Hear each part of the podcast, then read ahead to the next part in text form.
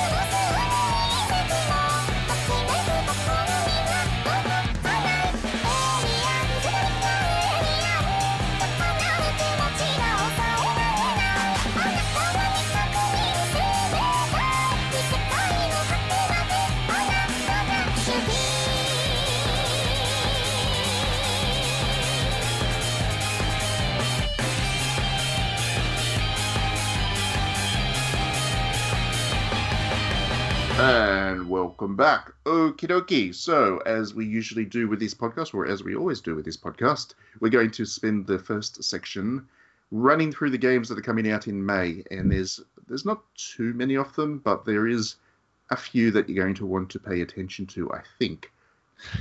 So, first up, we have on the PlayStation 5 the two games per month that are releasing on PlayStation 5 at the moment. First up, we've got Wreckfest. That's like a car racing thing, isn't it? That's Destruction Derby like. Yeah. think. Yeah. So that's fun. I I actually um I spent a lot of time playing Destruction Derby back in the day on the PlayStation 1 because it was one of the few games that had a decent demo. um I don't think I ever played the full game, just the demo. But yeah, it was good fun. So Wreckfest. We also have on May 7 Resident Evil Village. I think people are looking forward to that. I assume some people out there are. It's got mercenaries mode and zombie women and stuff. The demo was popular. Um, then we've got Hood, Outlaws and Legends comes out on the same day. Well, that was a mistake. Um, I think Hood's like a multiplayer online thing, isn't it? Where one person or a group of people play as Robin Hood, and then another group of people play as the Sheriff of Nottingham or something.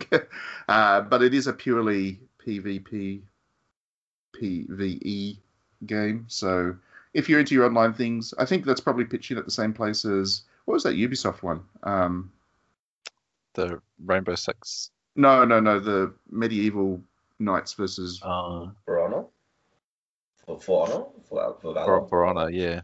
For Honor, that's the one, yeah. So I think Hood's pitching at about the same place as For Honor. Then on May 14, we've got Subnautica Below Zero. I think that's pretty well received, isn't it? That's, or at least the last one was. Uh, May 18, we've got Void Terrarium, which was already released on the PlayStation 4 and Nintendo Switch.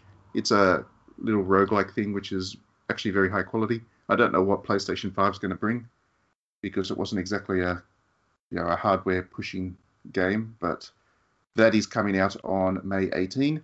And then May 20, we've got the Amer- Amazing American Circus, which I don't know anything about, but in theory it could be good, I guess. Circus are a good fun. I like Cirque du Soleil. So I want to imagine that the game is somehow that. On PlayStation 4, there's more stuff because you can obviously play on PlayStation 5 as well. Um, and developers are still taking advantage of that. On May 4, there's a game called The Colonist coming out. That's a city builder civilization thing where you play as cute little robots. That looks pretty fun. Then we've got Skate City coming out on May 6, which I imagine is pitching to the Tony Hawk fan crowd. We've also got Hood and Resident Evil Village coming out on the PlayStation 4 as well. So if you don't have a PS5 yet, you're not missing out on those games. On May 14, we have Mass Effect Legendary Edition, which is the HD version of the first three Mass Effect games when Mass Effect was still worth playing.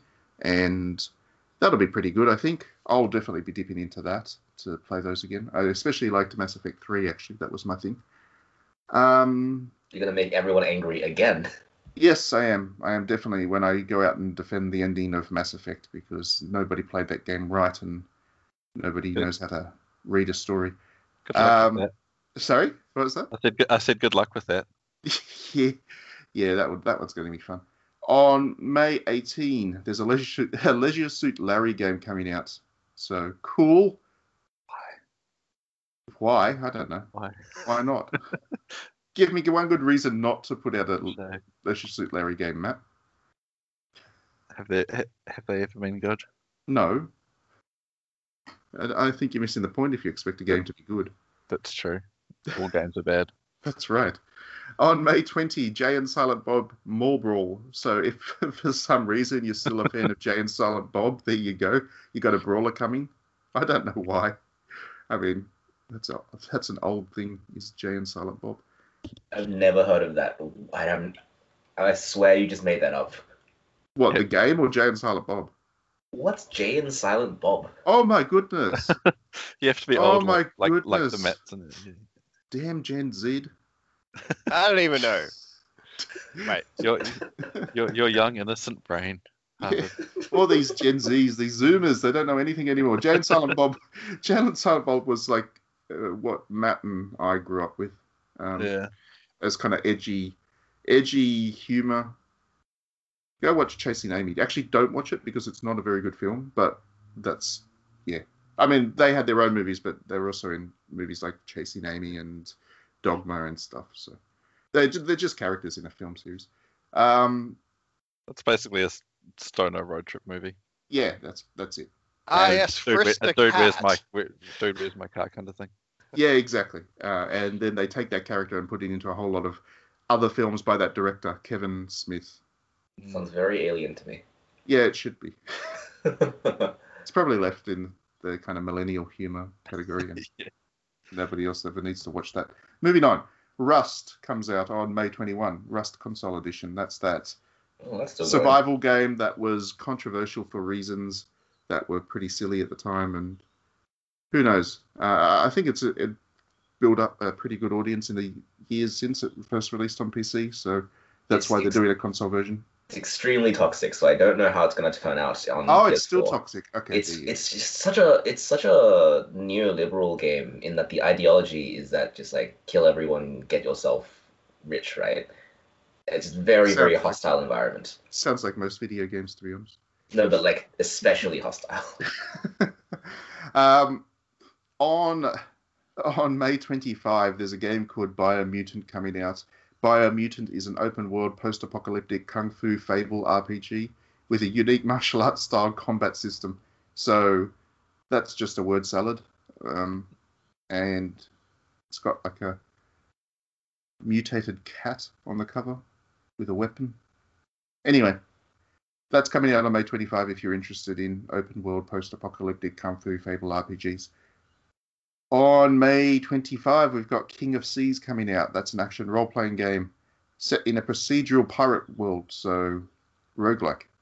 It's a roguelike pirate game coming out on May 25. On May 25 as well, there's Shin Megami Tensei 3 Nocturne HD Remaster, which I have been playing and can confirm it is a very good game. Remade very nicely. If you like your brutally dark RPGs, that one is for you. How many On- times have you been wiped? Oh, well, constantly. I've lost count.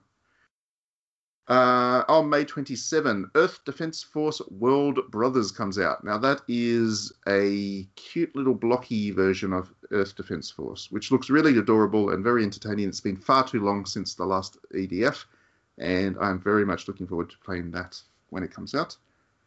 On May 27, we've got Warhammer Age of Sigmar Stormground which I don't know much about because I never played the tabletop um, Age of Sigmar, but there you go, that's coming out. Should be Warhammer like. On May 28, there's a game called Song of Horror coming out on console.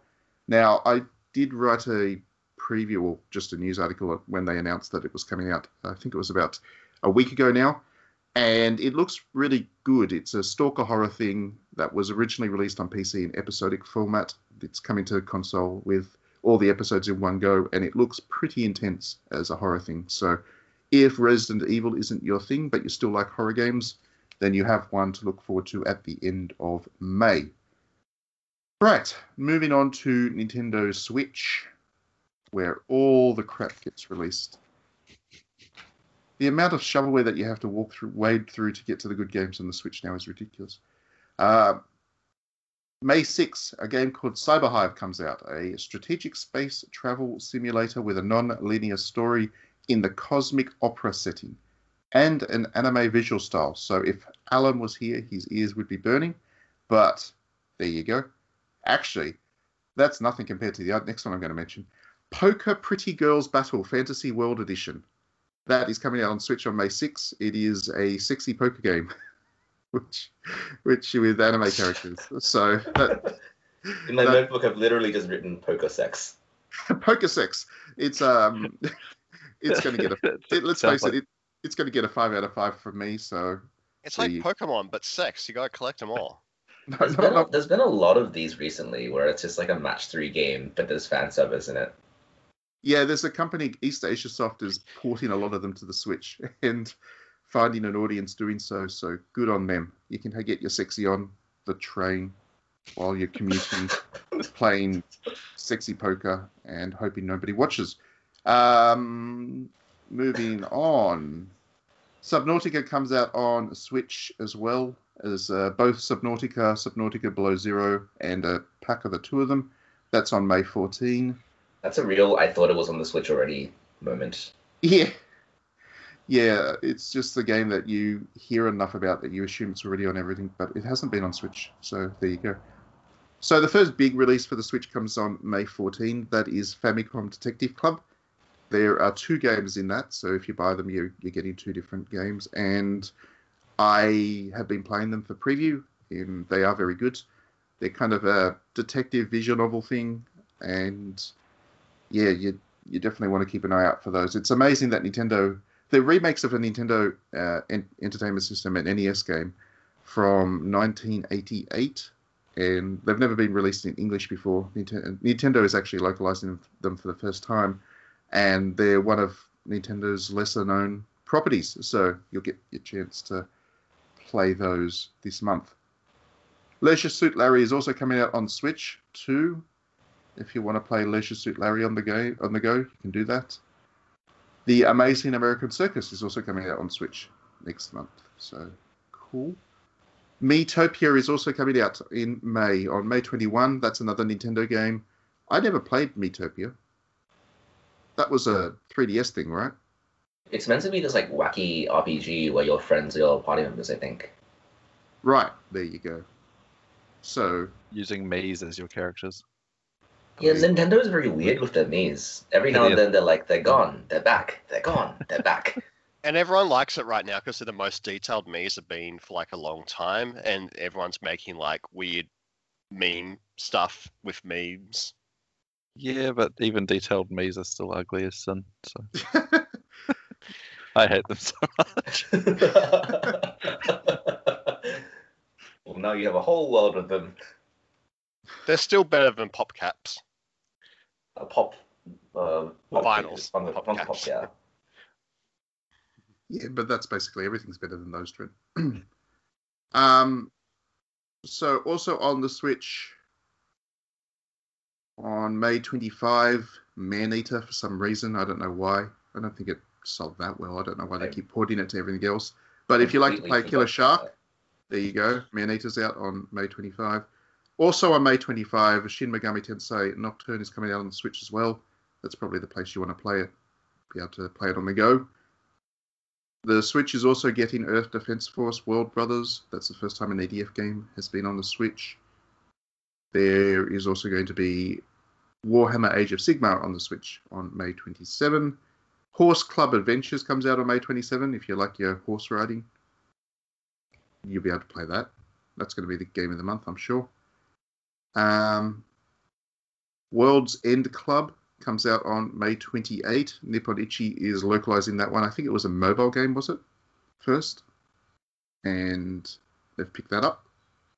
It sounds so familiar. What's the premise?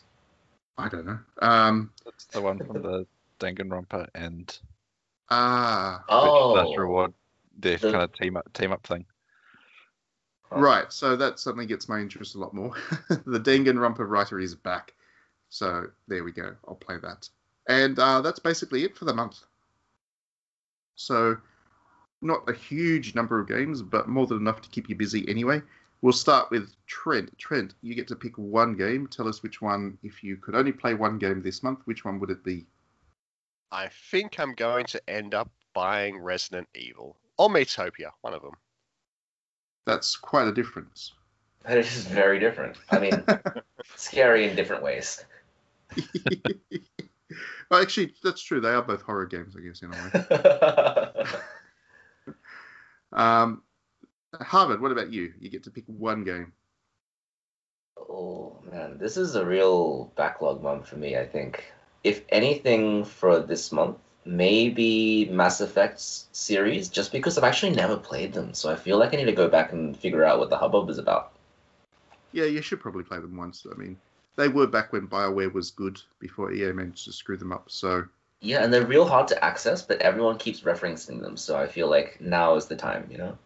Yeah, absolutely. You can only play them on last kind of um, legacy hardware at the moment. So I do think it was the right idea to do that trilogy. Would have been nice to have it on the Switch as well. It would have been really nice, but I played on PS5. Uh, what about you? Uh, uh, there's so many choices. Um, I think I'm going with World World's End Club. Um, just the I think the, the combination of Danganronpa writer and Virtue's Last Reward writer in like a weird weird is not the right word, but sort of post-apocalyptic post-apocalyptic platformer-ish adventure game type of thing about a group of kids who have been stranded somewhere trying to make their way back home to Tokyo. Sounds very interesting. Um, yeah. It could be quirky, is what you're saying. Yeah, quirky is the right word. Quirky. I do like quirky. That's my that's It's- my word. Yeah, it looks. It's the kind of thing that looks from the outside like it might be quite wholesome, but you know it's not going to be just because of who's involved, yeah, yeah. and, th- and that and that is appealing.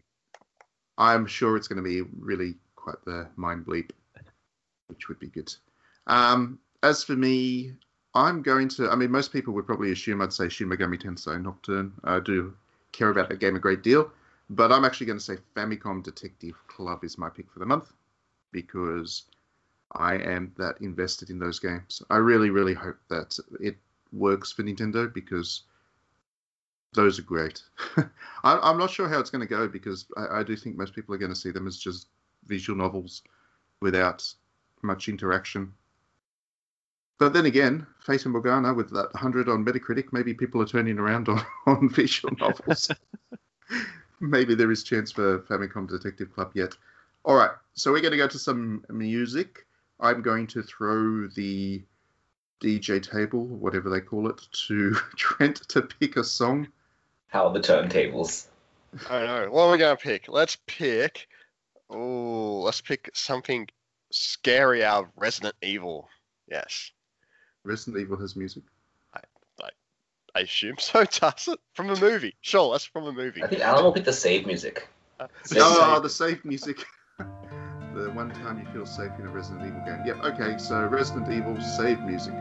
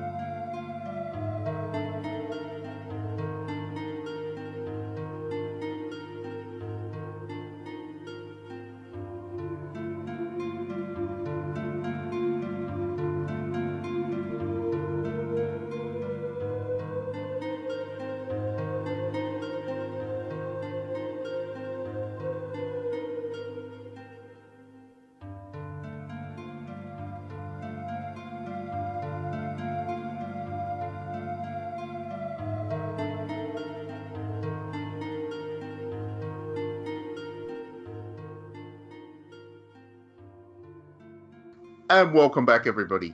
Right, so we're going to talk about roguelikes this week to start with, um, because a big one got released uh, last week as we record this, Returnal, and it has kicked off debate. Admittedly, not too much debate about the actual roguelike stuff. um, the conversations that are happening around Returnal are related to other things, and not all of it is very pleasant. We're not going to go over it in the podcast, but it is a roguelike, and it is an incredibly difficult game, in part because of its roguelike uh, qualities. And I know that you're not the world's biggest fan of what they've done with that, Matt. No, I'm not. Um. I mean, it's a Yeah. good game. I mean, I think we both we, we all acknowledge that it's uh, it plays nicely and it has plenty of qualities which are good. But I think you definitely sit on the lower end of the Metacritic ratings for the game, and Yeah, I'm I'm below the average as well. I think for me, and I like roguelikes like quite a lot. I never used to, but I've come around to them in the last few years and have learned to really appreciate kind of what they do and the. I think you, we were talking about this in the chat, and you said they are by design inherently unfair as a thing, and that is just yeah. Um, but there is when they're made well, that unfairness is fun and Yeah, interesting and part of what um, makes them worth playing. And I think a good roguelike makes you want to keep coming back to it despite being unfair. Um, Returnal doesn't. I think Returnal is a game that, for lots of various reasons that I don't need to get into too much detail, it's for me a game where you die lots and often suddenly and often randomly and often for reasons beyond your control, which are all roguelike things, but in Returnal when you do that, or I it makes me just not want to come back, which is different to most other roguelikes where you, you die. That was a wild ride. Okay, let me try again because that was a lot of fun. Um, and I think an, an important thing is as much as you're going to die, feeling like there was some value in that, in whatever way that may be. Maybe it's you know roguelites kind of thing with permanent progression system. Maybe it's sort of the story unfolding through each death in the way that Hades does it. Um, maybe it's just kind of getting a better understanding of the game system and systems and how they all piece together, uh, or even just you know going back to Rogue itself, thinking about you know the way items work and how different combinations of, of items and equipment and the can make can change the way you actually play the game and approach it in, in such a drastic fashion that uh, even when you're dying, just experimenting with all those options is its own kind of reward. Um, Yeah, I mean, I think for me, a roguelike is a good kind of loop where after you die, you feel like the next time you give it a go, you've got a better than zero chance of making it through, if that makes sense. Mm. That you get to, well, let's say we're playing one of the mystery dungeon games, uh, for example, and you get to level six of the tower before some monster comes out and wallops you. The for me the replay value is in knowing the next time I get to that level six of the tower through a combination of being better familiar with the ga- with the game and the, the way its difficulty works and the luck of the draw and all those kinds of things knowing that that next time that I get to that level six of the tower I will be able to progress or at least have a good chance of progressing past that for me the problem I had with Returnal and it really did try my patience and my willingness to play the game. If I wasn't reviewing it, I probably would have given up a lot earlier on than I did.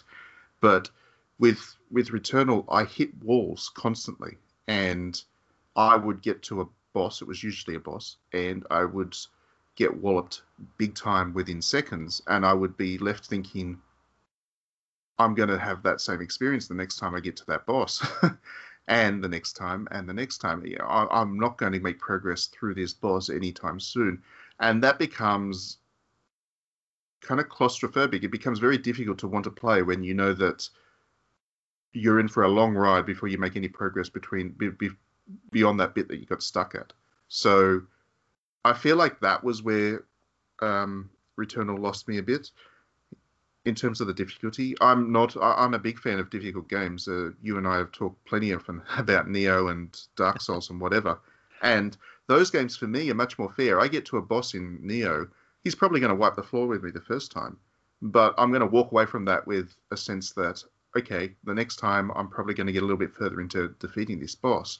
And while that's not a roguelike, I think that that's a better approach to difficulty. and I think Also, oh, sorry.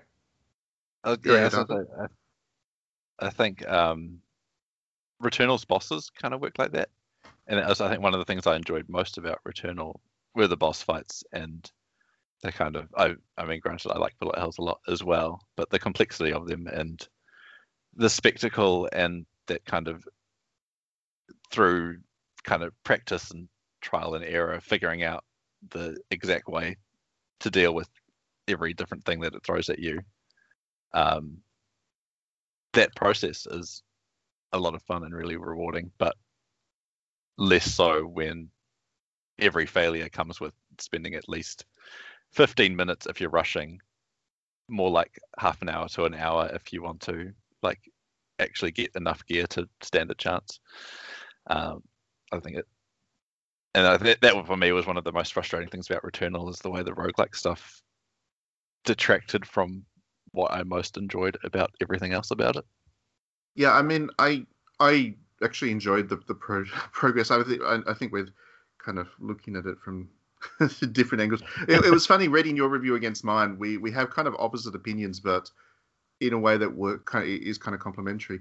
But I um I, I, liked the journey to the bosses, and I certainly thought that the bosses were spectacles that were interesting. And if I had a better chance at defeating those bosses, I would have probably enjoyed them more. But I ended up being quite intimidated intimidated by them because there were times where I would be getting up to this boss a ninth or tenth time, and I'd be like, I still really don't understand how to beat this boss. It didn't help that a lot of the boss fights were kind of um, bullet hell in nature, and I'm terrible at bullet hells so that certainly didn't help me either. But yeah, I, I, definitely hit walls, like actual walls, where there there was just I had no sense of how I was going to get past that part of the game. It's a third-person shooter, right?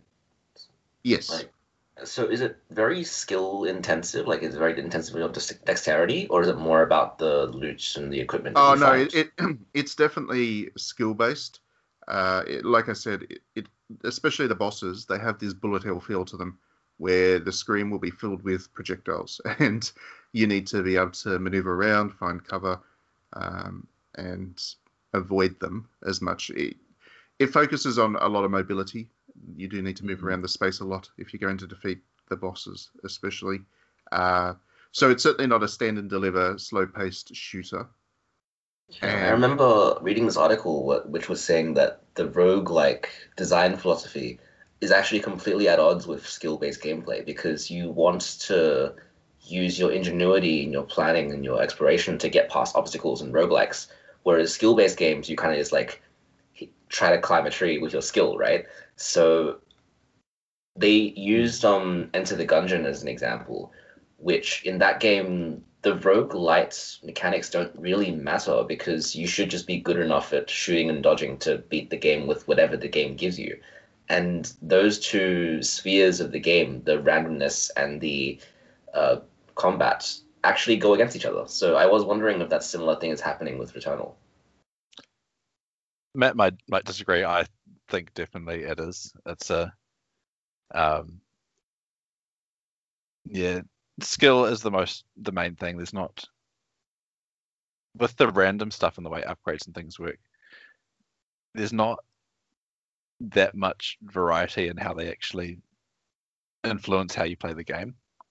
Mm. Essentially, your option you don't really have uh, options for different builds, um, and too much scope to let what you've just happened to find and pick up uh, create new opportunities for solving things. It's you pick up things that make you do more damage and take less damage um, and so that gives you more. Depending on what you find, it's easier to gives you more uh, room for error, I guess, in in the skill based gameplay, but nothing that really changes how you approach what the game's throwing at you. Oh, yeah, sounds really bad. For, for me, the, the biggest the biggest randomization element was uh, I, that I felt anyway as I was playing was more to do with the actual levels, yeah. um, and the progress that you take to get to the boss that level that was fairly that did feel fairly randomized so that each time you were trying to do a run the experience would be fundamentally different. And that that worked for me. I thought that was fine. Um, yeah. I, I, didn't have an issue with the procedural levels in the game. I thought that they i think they encourage exploration really well. Mm, yeah. Uh, especially when you there's like a kind of a light Metroid-ish touch with some of the permanent upgrades that thankfully are not you don't lose them every every time you die, but like uh, partway through you get a grappling hook, which means that um, there are places that you can access that you couldn't before. Uh, Ah, yes. So it's a Metroidvania. Sounds like you're just adding every quality into this game now. It's a it's a Uh, roguelite, yeah. Metroidvania, third person shooter. it's a, it's a roguelike Metroidvania third person shooter bullet hell survival Okay. horror. Yeah, with, with a with a with a Souls like attitude to boss battles. Um, Oh. I'm in so much pain. I mean, it, it, once again, we're, we're critical of it, but there, there's so much to actually admire about Returnal. Yeah. Um, it is right on the cusp of being a genuine classic. I felt. Um, it just. I, I think for me, I would rather it have not been a uh, a roguelike at all. I think. I think if they had have been gone with kind of you know, human design levels in the same way that the Souls games were, I, I think they would have had a little bit more control over the experience. Mm. And I think that's the thing that from from a game development perspective. I understand why a lot of developers, especially indie developers, work with roguelikes because that is a very easy way to fill your game with content um, without having to have you know entire teams working on level design and stuff. But the problem is you are ceding a lot of control over the experience to a bunch of random number generators. And if you're not really careful about that, then you can lose kind of control over the the entire game. I felt like Hades was a great example of a developer working with the roguelike system, but still keeping control over the experience so that it felt cohesive. It felt like there was uh, continuity to it. So each time you replayed, it was still building on what you were, had already experienced. So, but but that's hard. I think that's really hard. A lot of developers just throw procedural generation in there as a way of getting content out of the game, and I feel like Returnal did that a little bit. It's obviously a AAA, you know, blockbuster game with a lot of resources behind it, but I still feel like the developers use this random stuff to hide the fact that they didn't have the resources to build all of this stuff themselves, if that makes sense. Do you think it's cheaper to, to randomly generate now that compared to traditionally designed levels? Traditionally, design levels require level designers. you actually have to have human talent uh, fix, you know, focused on that stuff. So, and it needs to be built into the whole game. You need to have them on board from the start to to be working with the art designers and the narrative writers and all that stuff. Le- level design is definitely a um, a resource that you you need to do properly. I feel like with roguelikes, it is it is a cheaper option because the systems are already there. Uh, the understanding on how to do procedural generation in video games is already there. You obviously have to make it work uh, and then turn it into your own thing. But I feel I, I do feel like the reason it has been such a popular option at indies is that it allows indies to produce games that have the same length as full kind of projects without having to resource uh, to the same level. Anyway, that's just my random thoughts. I think my, proce- I mean, my procedurally generated thoughts. Um, procedural, procedurally generated games still require. Those, fo- those an- thoughts an- weren't pad out eno- enough. yeah. It still led to awkward silence. yeah, I mean uh, they still require someone to d- design the components, and you can see the difference. The difference is really stark between a rogue like with where with good level design in the pieces that are being randomly put together and one that isn't. Um, but yeah, I think probably overall, I think more just straightforward level design is a, a more complex. Uh, don't know, I don't know if more complex is the right word, but requires more time investment in in actually figuring out how the, the overall like end to end thing all fits together. I mean, in, in an ideal world, if you're going to do level design, then you want to. And I hate to keep referencing that because it's kind of the the thing you're not meant to reference anymore. But if you are going to do level design, you want to do something like a, a Souls-like game or Mm. a Dark Souls game where the the level itself is a character, it's a personality within the game, and it's telling story. It's actively telling story as you play through it. The the intricacies of the way that you move around the space has meaning, and the, there's kind of a whole philosophy behind what the level is actually saying and doing, which you want to implement into the game. If you're going to go down the level design route, then you actually need to think about it, and that's that's that's a that's a degree of talent that is is pretty rare in video games. Mm. Um, you can't do any of that with procedural generation. There, there's just no way to, you can actually tell a story through the level design itself in those games. For a good example, I mean, I think Hades is a masterfully done roguelike. And I do think that the design elements that they put into the game really work. They they carefully considered how the procedural generation would affect the way that you move through the levels and so on. But the levels themselves in um, in Hades weren't carrying too much weight in terms of the experience. I feel like everything that was going on within them and the narrative elements that would pop in and out um, was really where that game's personality came from. But in terms of the the movement through the world, because the developers didn't have control over exactly what you were going to see, they couldn't predict it. Therefore, they couldn't write it into the experience as such. Mm. Yeah, I think that's true.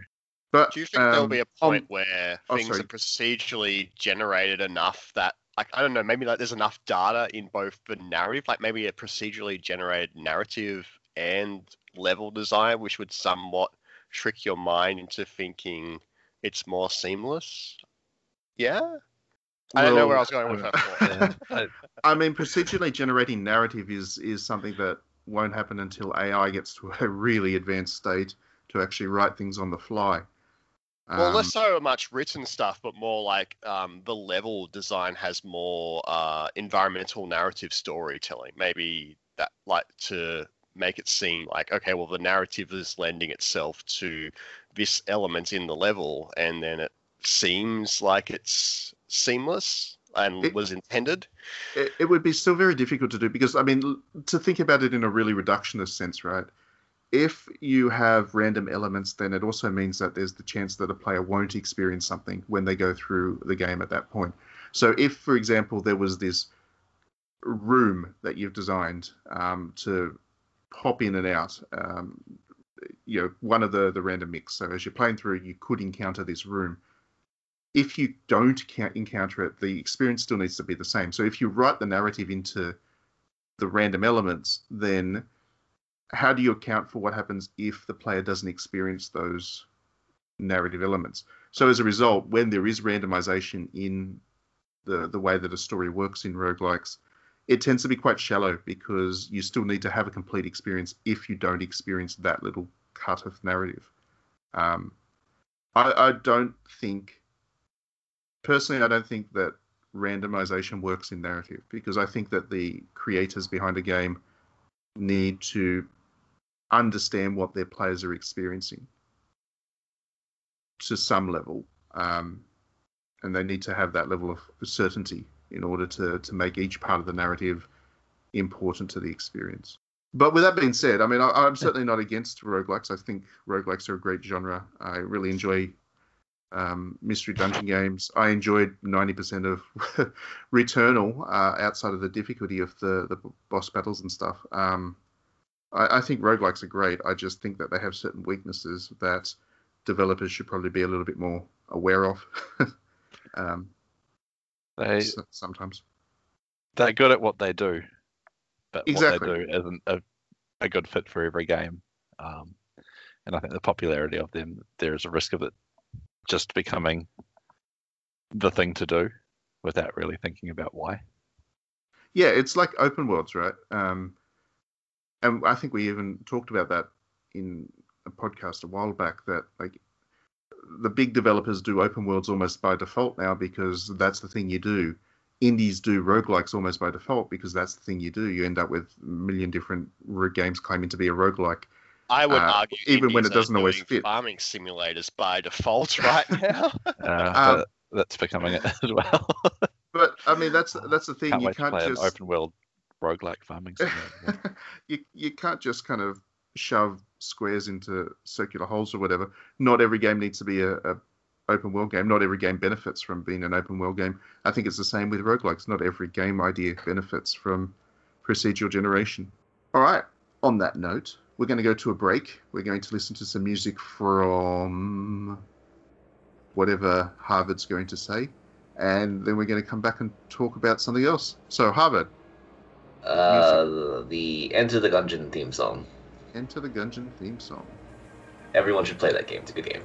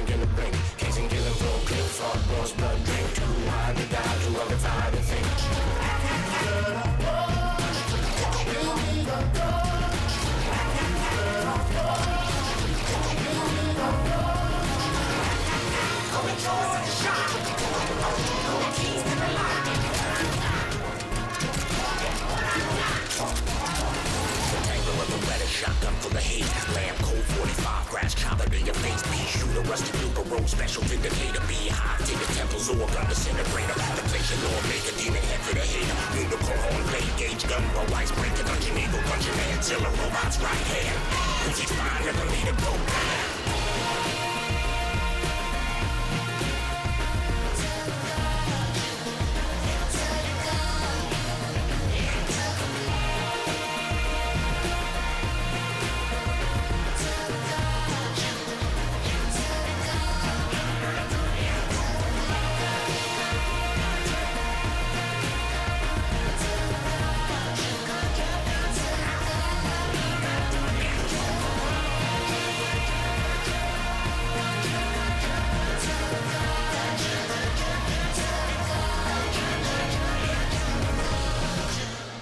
Rightio, we are back. So we're going to be talking about a another genre for this section, the sim genre, and we're talking about this because Trent wanted to. That's basically how it it worked. all on me. so um, I mean, what what did you want to talk about here, Trent? What was what was it about the sim, uh, was the sim genre that piqued your interest this week? Piqued my interest. Well, um, the the announcement of that new zoo game that was pretty cool, and I'm like, you know, that gives me some nostalgia for the days of you know theme park, theme hospital, all that sort of stuff, and it was in my mind that you know if if people are making those games again, let's talk about them. There's a sim zoo game that was announced. I didn't. yeah, um, Yeah, by it's, No More um, Robots. Oh, okay, cool. That's pretty That's neat. cool. Because uh, Zoo Tycoon never really took off, even though the first one was pretty good.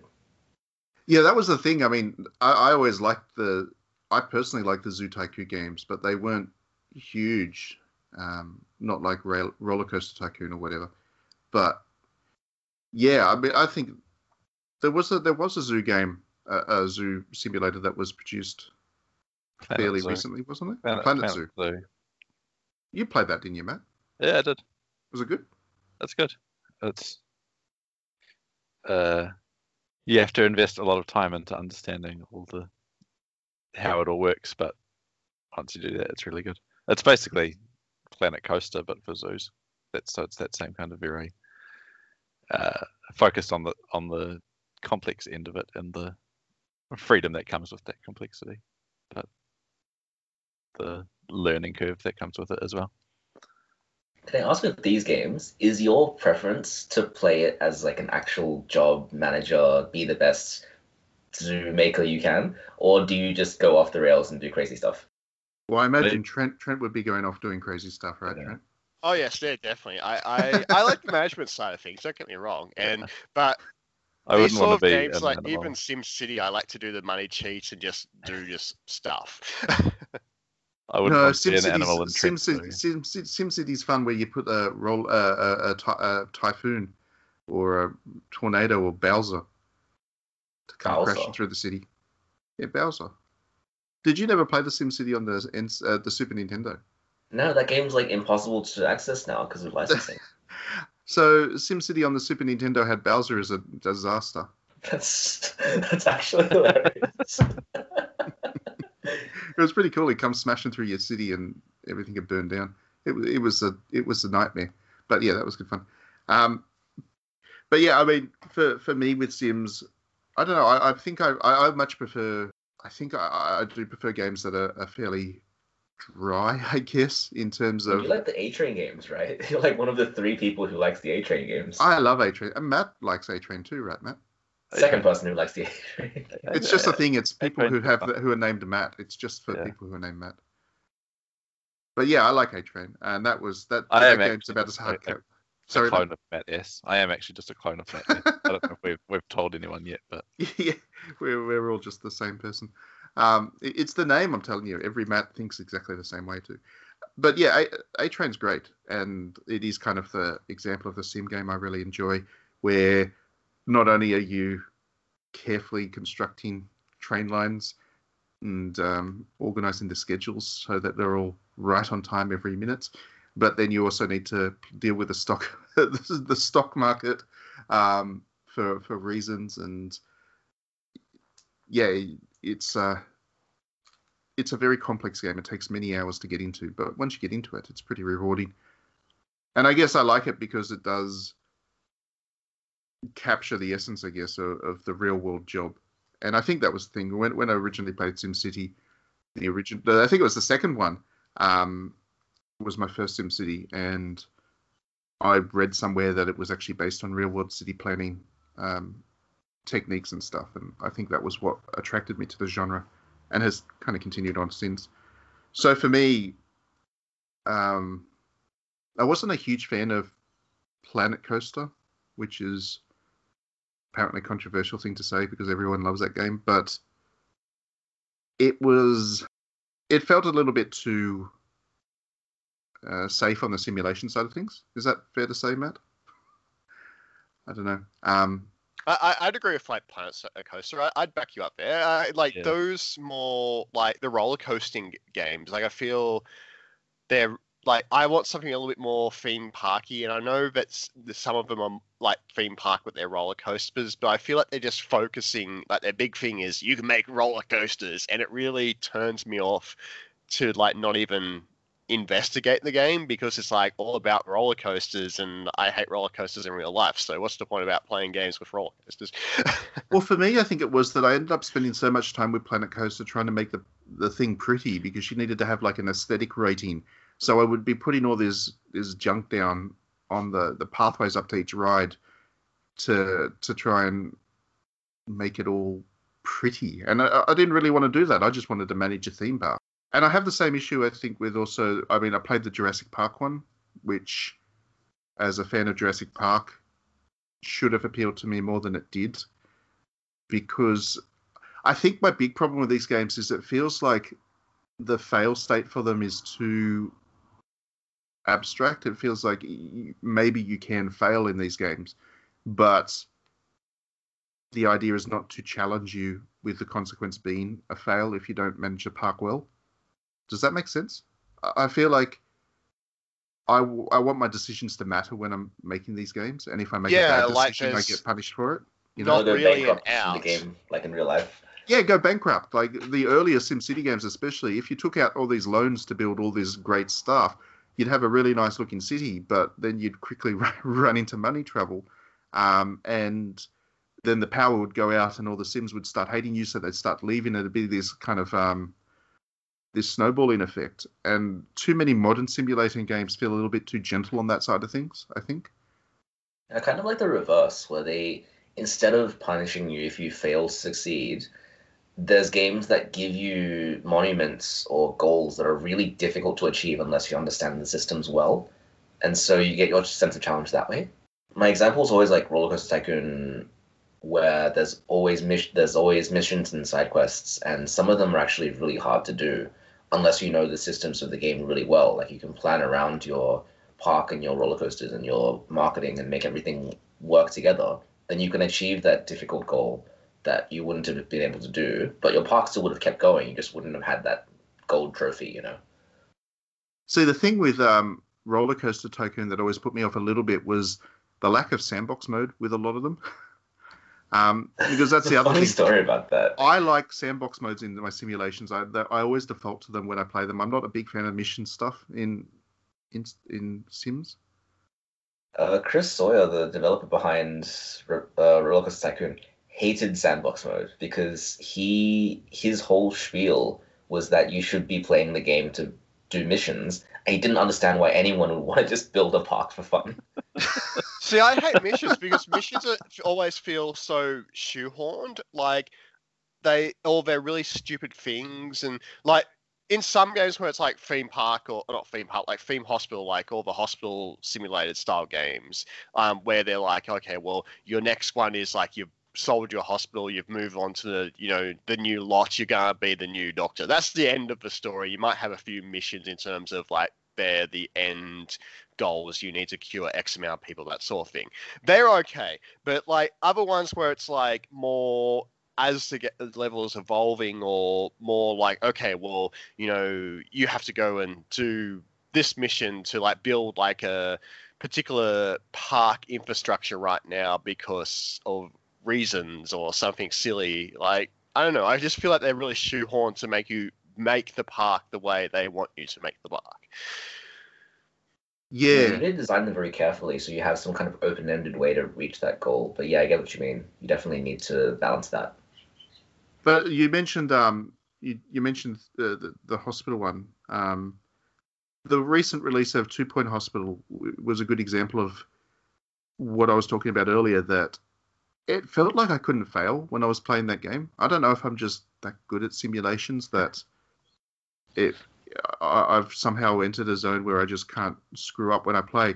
But I don't think so. I think that it just felt like it was just so generous that the fail state wasn't really there, not in any kind of meaningful way. And Oh, Yeah. I love Two Point, but I think Two Point's whole point was nostalgia and being a really smooth, you know, fun, easy to pick up game to go, oh, I remember Theme Hospital. I think that was the whole point. There's a few mechanics in it, and that's the thing, but mostly it's like, okay, well, I need X-rays here, or you know, like you know, I liked I liked I did I did like the humor of um, Two Point Hospital. I thought it was good fun, but yeah, it just it didn't tick the simulation box for me. Um, for me, the the simulation that I've been coming back to a lot over the last couple of years is uh, Project Highrise, which is a SimTower like uh, simulation, and it is more than willing to fail you if you aren't um, smart about how you spend your money and how you build up your tower. So yeah, it, it's a very dry looking game. It doesn't it doesn't look like much, but that's the one that I've been really hooked on over the last couple of years as my kind of go to when I feel like I'm playing when I'm feel like I'm in the mood for a sim game. That being said, if they put Sims on Switch, I'd be there an instant for that. I think.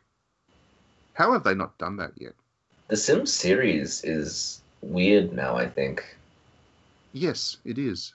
EA, EA, man, they just can't do anything right. But yeah, The Sims is. I, I love The Sims.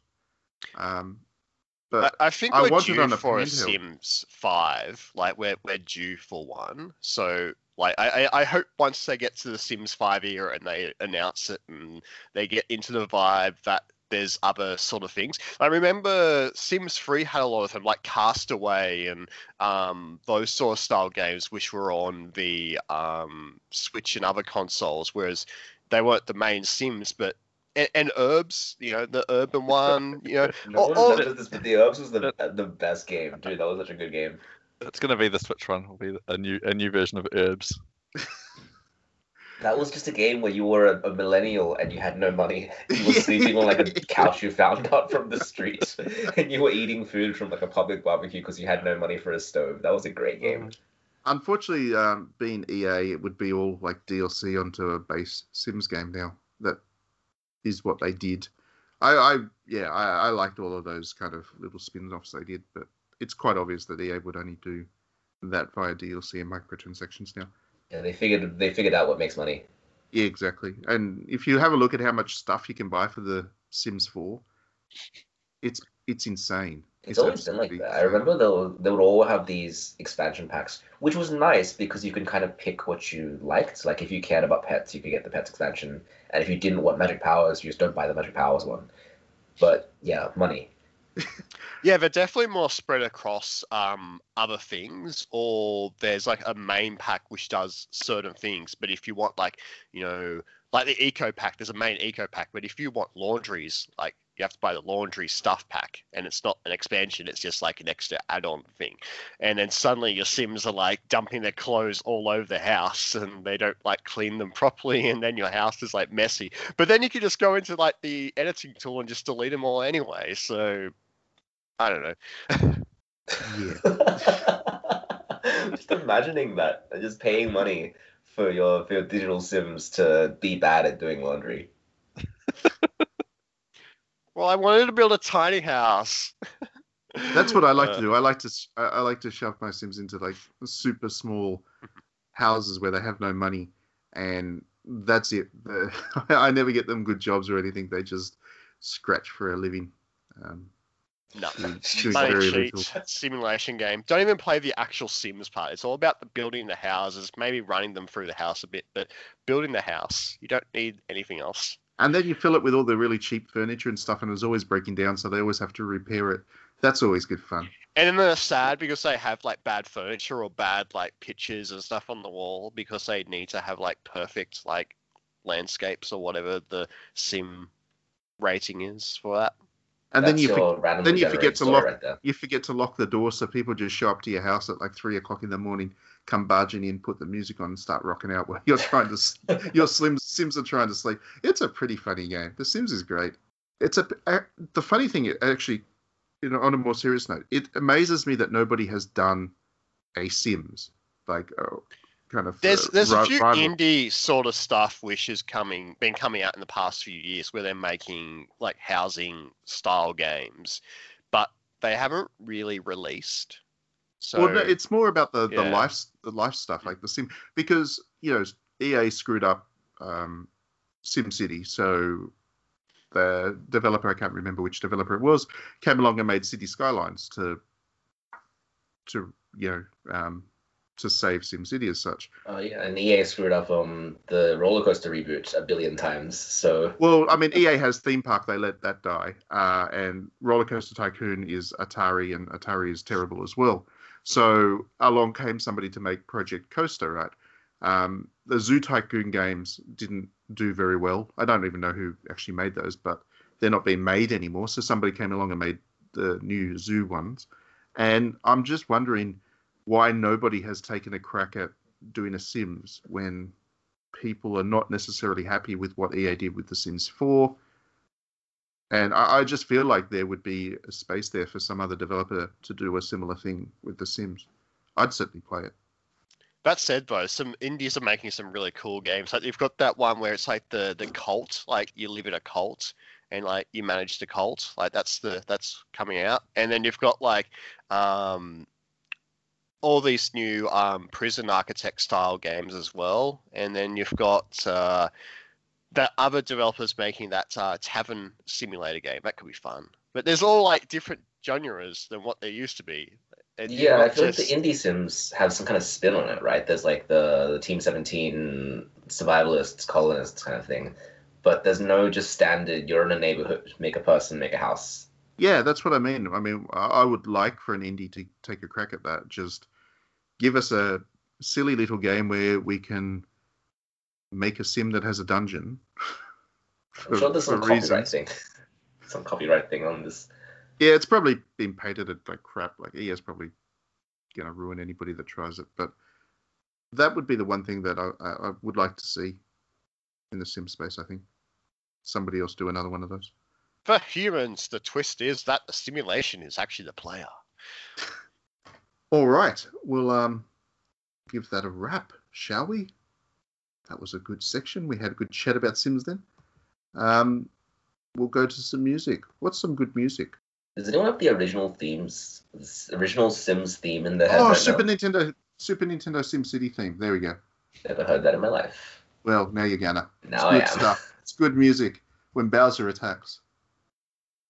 You could genuinely be lying to me, and I would, I would just take it right now. There's no way I SimCity- can prove that Bowser SimCity- attacks you in SimCity. SimCity's got good music. How how do you not have an emulator, Harvard? Just download an emulator, download the ROM, and play the thing. Yeah, I'm waiting It's Nintendo's fault for not making it available, so it's totally it's totally legit as far as I'm concerned.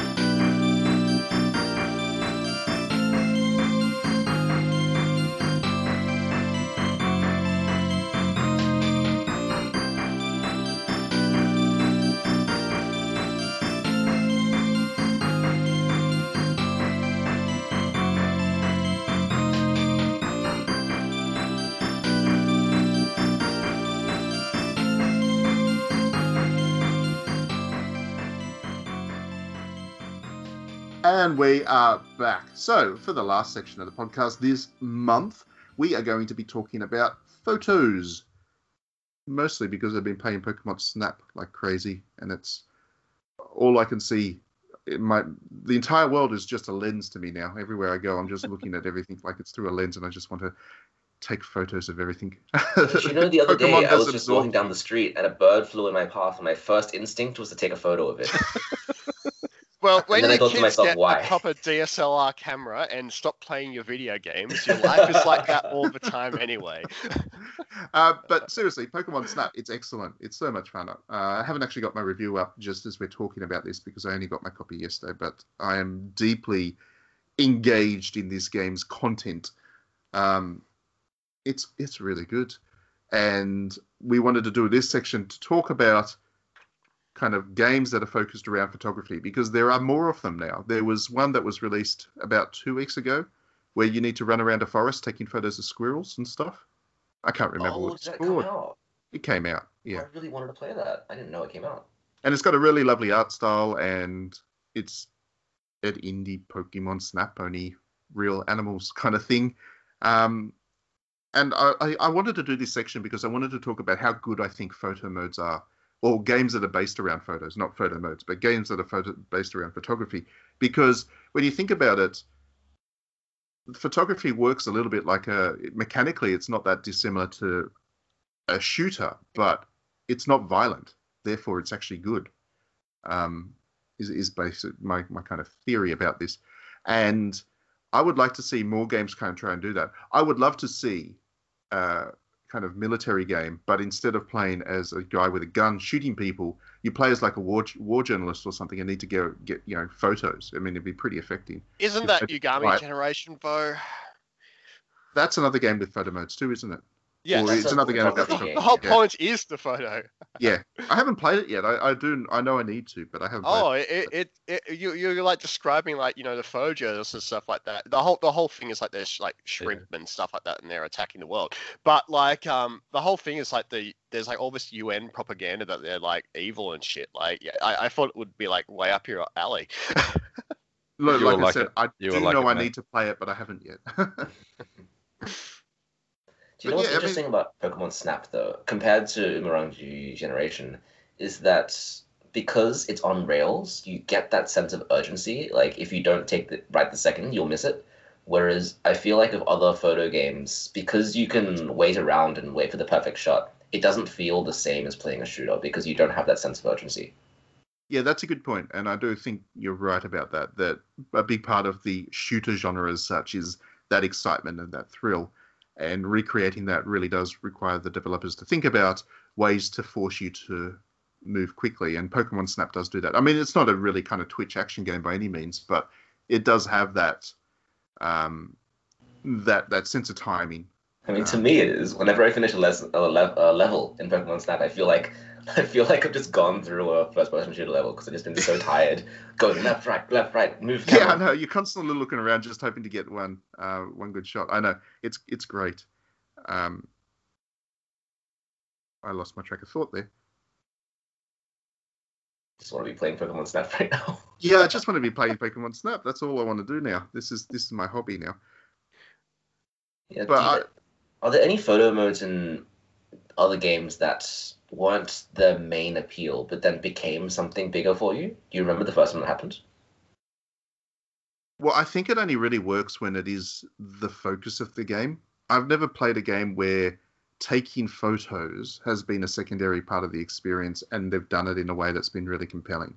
The only times I've ever found that photography in games has been engaging is when it has been a central mechanic. That, hmm. that's not true. You you always rave about the pho- photo modes and like Horizon Zero Dawn and those kind of Sony's photo modes. Yeah. Well, I mean, Tsushima. not I actually draw. of the game, I but draw. I do. Uh, sorry, you're you're right. I I do draw a little bit of a distinction there in that with those ones, the character's not taking the photo, so it, it's more about you as the player stepping back to view the world. Whereas uh, it, it's not a mechanic within the game's fiction as such. So ta playing around with the photo mode of Ghost of Tsushima or whatever actually takes you out out of the game while you're playing with it, if that makes sense. Yeah, So I I, think I think that's that's- where I draw the distinction. Um, Monster Hunter. Monster Hunter. I Yeah, haven't. there's a, there's a camera in that game for some reason. Yeah. Yeah. yeah. That's your that's, that's your your your little owl buddy that holds the camera. I, I guess Oh, we can all agree that the best best Zelda game then must be Wind Waker because Wind Waker had the photo camera. I don't Yeah. know. Oh, I'm trying to think what game had the camera. Oh, it's Bioshock. It's Bioshock, where they got you to take photos of the enemies to get bonuses. That Actually, you speak of horror. Uh, Project Zero is the best as far as horror games and cameras go, because that is where the camera is the entire mechanic, and they've used it in a really intelligent way in in um, in Project Zero because the whole point is that you have to encourage the the ghost to get close to you to get a good score in those games when you're shooting them to fight them. But the natural impulse in horror is to keep the enemy away from you. So the developers, I mean, the the the basic principle of Project Zero really works because it subvert, it kind of inverts your natural response in a horror game to force you to play in a different way, and it kind of heightens the fear as a result of that. I really like what they've done with the camera stuff in Project Zero. It's a bit unfortunate. Spooky Pokemon Snap. It is. It's spooky Pokemon Snap, but it really works, and it's unfortunate that it's a Nintendo property now because Nintendo doesn't know what to do with Project Zero, and It sounds like that. What when you're describing those mechanics, it sounds like what the original Resident Evils were trying to do, which is while there's a thing coming at you and you're really scared, you're fumbling with controls to try and shoot it and conserve as much ammo as you can. So you're fighting against your instinct to panic by using precise controls. in a sense, I mean, I think Resident Evil still gives you the tools to keep the enemy at arm's length. Um, there was certainly one of the guns. It was the shotgun, wasn't it? Where you had to let the enemy get quite close to you to get a good headshot in. If you think about the entire game being around that, where you're holding the gun up, waiting for the enemy to get into the specific range zone to angle the gun right to hit them um, in the head, that's basically how the entire Project Zero games work. Where again, you're you're standing there with your camera and the ghost is spinning around you and, and whatever, and you actually need to wait for the ghost to get close, close enough to damage you, to do uh, uh, to take a photo which damages the ghost in return, and get a good amount of damage onto the ghost. So, yeah, that was a really neat mechanic, and I think that that's probably in terms of using the camera as a combat system, I think that's probably the best example I can think of that video games have done. I also kind of like what Kingdom Hearts does with the camera because in the third game, they realize that the whole draw of the game is to basically go through this big theme park. So they've hidden all those um, symbols, like hidden Mickey symbols everywhere. And you know, pull out the camera to document that you found them. And your party members will, will make poses whenever they see that they're in, the, they're in the lens. So it's this nice like celebration of the game's world. It lets you slow down because you remember that there's time to just stop and take a photo or something. and I think that's a good use of it as well. That it is that kind of um, that that way of encouraging to encouraging you to engage with the world as you play. Because to take a photo, you actually have to be looking through the lens at the world itself, and it gives you that moment to just appreciate the space that you're in. I always uh, another one that I always really liked. It wasn't unfortunately, or perhaps fortunately, it wasn't one that you had manual control over. But Final Fantasy 15 did some great things with photos as well, because one of the characters that was in your party was mad keen on photography. Oh, that was And- fun. Yeah, I remember. that. Yeah, and as you actually went through the dungeons and whatever, he would be taking photos while you were fighting bosses and whatever, rather than being helpful. And then at the end of the day, at the end of the day, you'd get these like this kind of mini album of, of photos that he's taken of moments through your day's adventure. That was a pretty neat touch. I remember I they, really they were good that. photos too. And Oh, he also was he was the he was the party's gunner, so he like shot them with guns and also shot them with cameras. It was pretty funny. Yeah, yeah, he was neat. Um, that was a neat game in general.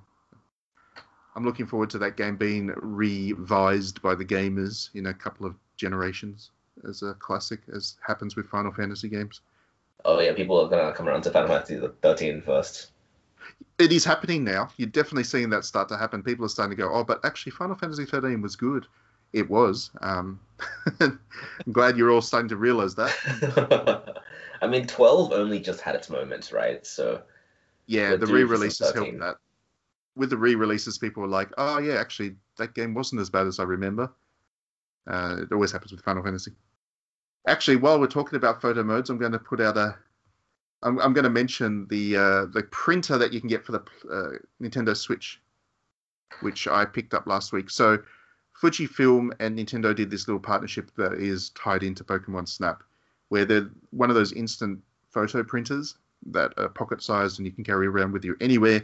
You can get kind of specialized Pokemon stickers so that you can print out your favorite Pokemon and it has the nice little frame and stuff. It is a really neat little printer and it reminded me of the original Game Boy printer. If anybody was old enough on this podcast to remember that. It was that wasn't that long ago. That was That like wasn't that long ago. 22 years ago. Well, I, sometimes I forget how long you guys have been playing That video was games. a for. I Um, remember how cool it was to print a barcode on that thing. I was It's around for it's it. I Ellen we didn't need to worry about. Oh, that's right. Alan's Ellen the one who's too Ellen young to actually have experienced any of this stuff. But yeah, the the Game Boy printer, which would print like 16 by 16 pixel photos, and that was pretty cool back in the day. Anyway, this one reminds me of that experience of printing low quality photos, um, or small resolution photos of your favorite moments while you're playing your video games. And as somebody who has a big library of screenshots to go through. I'm going to be doing a lot of printing the next couple of weeks, especially as I start to add all my favorite Pokemon in it. It's pretty expensive because each print works out at about a dollar a print, and Because it's a Polaroid, right? Yeah, it's a Polaroid technology, and um, Pokemon Snap alone has 200 Pokemon. So if I'm actually going to print out every single Pokemon that I meet along the way, I'm going to be looking at $200 just off that game. And that's the real DLC. And don't get me started on my photo libraries from Dead or Alive Extreme, because I've got big, I've got big libraries of screenshots from that game. We weren't going to get you started on that one. Don't worry about it. well, I can talk about it because Alan's not on the podcast, you see. So Dead or Alive Extreme is a good example of photo modes in games uh, that really works because it's a gravure simulator, and yeah, you end up with a lot of screenshots playing that game. Just imagining Alan seething listening to this right now. He's going to be so mad when he listens back. I don't know. I feel like there's a bit, a bit of a disconnect because it's just essentially clipping mode. Clippy mode? What's Clippy mode? you know, back in the day, you used to turn on no clipping mode and you'd fly around Oh. the levels. No clipping modes. yes. No clipping mode is pretty fun. I remember flying around D dust on Counter Strike and just being like, "Hey, this is an interesting angle. I've never been here before." Actually, that Yeah. would be that would be pretty fun if you were to take a first-person shooter, right? And instead of guns, everybody has photos, cameras, and you got to go around getting like shots of people. That would be fun, actually. Why has no one made that? I would so play that. And then the the you know whoever gets the best photo, and you have the kind of the judging system, just like um in Pokemon Snap. Whoever gets the best framed photo or whatever is the one that wins that round. That'd be pretty good fun. You have to hide and seek and We used to play that out. in real life. Back when everyone had those Sony Cyber Shots, we used to play like photo tag. yeah, photo tagging. That'd be good fun. Why have they not made a game like that before? Why have we come up with all these great ideas for games on this podcast and nobody's actually going to listen to them? That's free real estate. We should we should become a game publisher as we did in the great Facebookening of 2021. yeah. Yeah, don't get me started on that. Anyway, we'll give this podcast a wrap, I think. Thank you, everybody, for jumping on and chatting. Good to have you on, Matt and Harvard and Trent. Thank you, everybody, Thank for listening. As always, it's always a pleasure to have you on. Um, we're going to wrap with some music. Matt can pick it because he hasn't picked the music yet. And we will see you next month.